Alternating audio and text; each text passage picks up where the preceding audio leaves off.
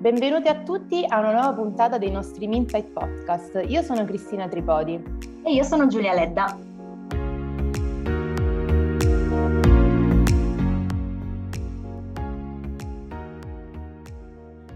Da diverso tempo molte aziende hanno intrapreso un percorso di automazione dei processi, la Robotic Process Automation o appunto RPA, per efficientare la propria produzione. Ultimamente però all'RPA si sta aggiungendo un nuovo elemento, quello dell'intelligenza artificiale.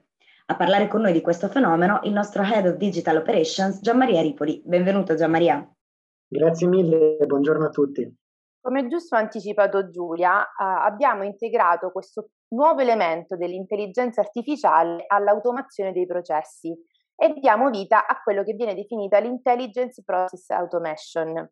Gian Maria, ci puoi raccontare in che cosa consiste e anche quali sono i vantaggi per le aziende? Certamente. L'Intelligent Process Automation nasce dalla combinazione tra l'RPA, quindi la Robotic Process Automation, ovvero quei software che emulano attività umane ripetitive e a basso valore aggiunto, con quel layer di intelligenza artificiale, come ad esempio il machine learning o il natural language processing, al fine di rendere il robot più intelligente e di supportare quelli che sono eh, gli operatori all'interno dei loro processi di business, nonché anche all'interno dei loro processi decisionali. Eh, l'intelligent process automation ha un trend fortemente in crescita, tanto che entro il 2022 il 65% delle organizzazioni che hanno già implementato tecnologie di RPA utilizzeranno anche dei layer di intelligenza artificiale e queste stesse aziende potranno ottenere un saving in termini di riduzione dei costi e dei tempi operativi, nonché dei benefici superiori al 30%. Uno dei vantaggi infatti del, dell'intelligent process automation è quello di ehm, automatizzare quelle che sono attività ripetitive e a basso valore aggiunto, riducendo quelli che sono i costi e i tempi operativi, riducendo il numero di errori, consentendo di allocare le risorse su attività a maggior valore aggiunto e anche di ridurre quelli che possono essere ad esempio il numero di incident, il numero di ticket che vengono gestiti all'interno dei back office e di migliorare quelli che sono i livelli di servizio sia interni che verso il cliente finale. Oggi fare intelligent process automation vuol dire anche avere una gestione olistica, una gestione end-to-end del processo e del cliente, accompagnando i nostri clienti in un percorso un po' più ampio di trasformazione digitale che coinvolga non soltanto la tecnologia, ma anche la consulenza di processo, la progettazione, l'ottimizzazione e il monitoraggio di processi e progetti complessi in un unico sistema integrato. Tra i numerosi vantaggi dell'iperautomazione hai citato un aumento dell'efficienza operativa e anche una riduzione dei costi. E in che modo invece l'IPA può anche valorizzare il talento umano? L'obiettivo del, dell'iperautomation o dell'intelligent process automation ehm, non è quello di andare a sostituire il lavoro delle persone, ma è quello invece di supportare le persone all'interno del, del loro ambiente lavorativo per migliorare l'operatività e le prestazioni. Um, grazie all'iperautomazione possiamo notare ottimizzazioni in tutti i settori, dalle pubbliche amministrazioni, dalle aziende che si occupano di energia, dalle banche, le assicurazioni, le piccole e medie industrie.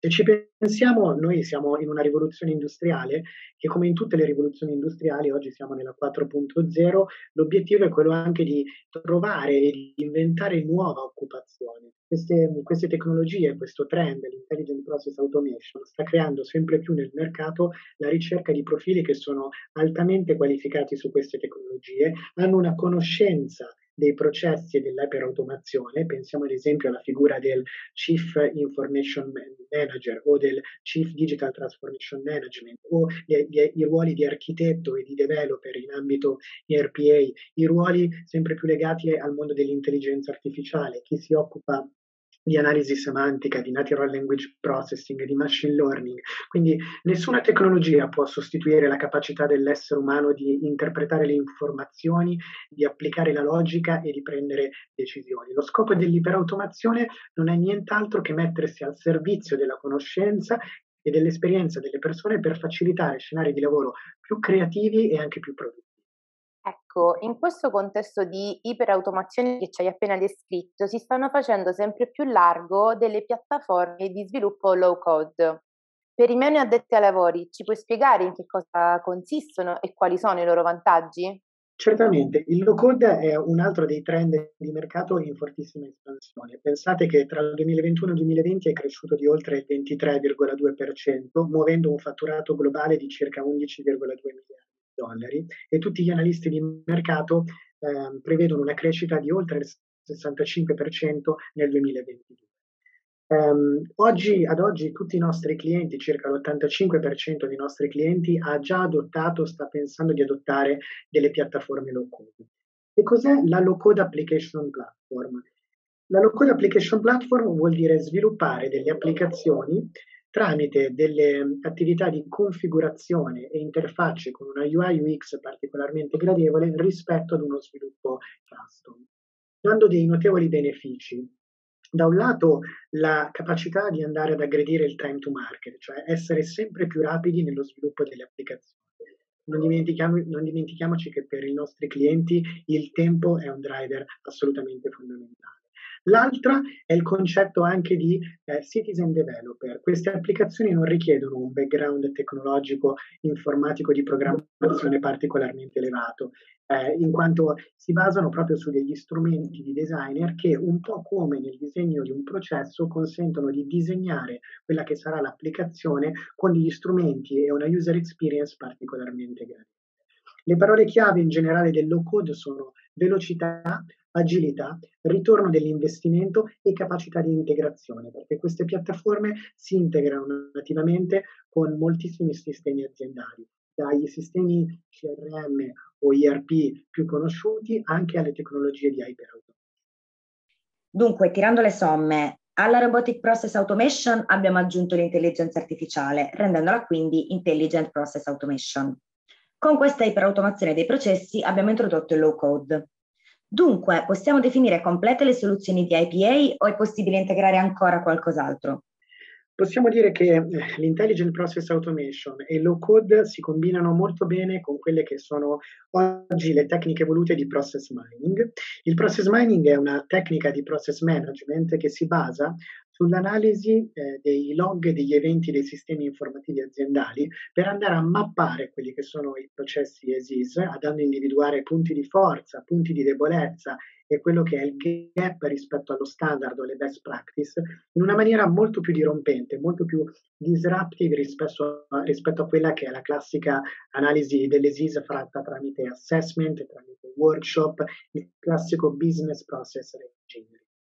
Il process mining abilita tra l'altro una serie di approcci progettuali, uno più tattico, che riguarda ad esempio l'automazione dei processi esistenti e da qui l'hyperautomation, uno più strategico che invece riguarda il ridisegno dei processi esistenti e in questo caso il connubio con il low. Un altro strumento, un altro, un'altra leva quale, un'altra leva da utilizzare è quella di poter avere un business process outsourcing evoluto. Oggi si parla anche di business process as a service, basato sul talento umano, processi e modelli di relazione. Infine, credo che l'intelligent process automation, il low code il process mining debbano fare parte di una proposta di valore end-to-end, che è quella che propone Minsight, che è una proposta a mio avviso unica nel mercato italiano, perché ci consente di essere digitali, cioè creare dei processi efficaci ed efficienti, integrati, cioè gestire tutte le relazioni tra persone, processi e tecnologie, e infine intelligenti, cioè sfruttare ciò che di meglio il mercato ci mette a disposizione per avere un approccio olistico. Da ultimo, non dimentichiamoci la grande attenzione nei confronti del change tutte queste tecnologie, tutti questi processi vanno a cambiare radicalmente quella che è la cultura aziendale, la struttura delle organizzazioni, le persone coinvolte, quindi sono tutti processi di trasformazione digitale che sono sempre accompagnati da processi di change. Gianmaria, grazie mille per questo tuo importante approfondimento sul mondo dell'automazione l'iperautomazione dei processi e in particolare anche per averci presentato quali possono essere i numerosi vantaggi per le aziende e per le nostre istituzioni. Grazie mille a voi. E ci sentiamo al prossimo episodio dei nostri Minsight Podcast.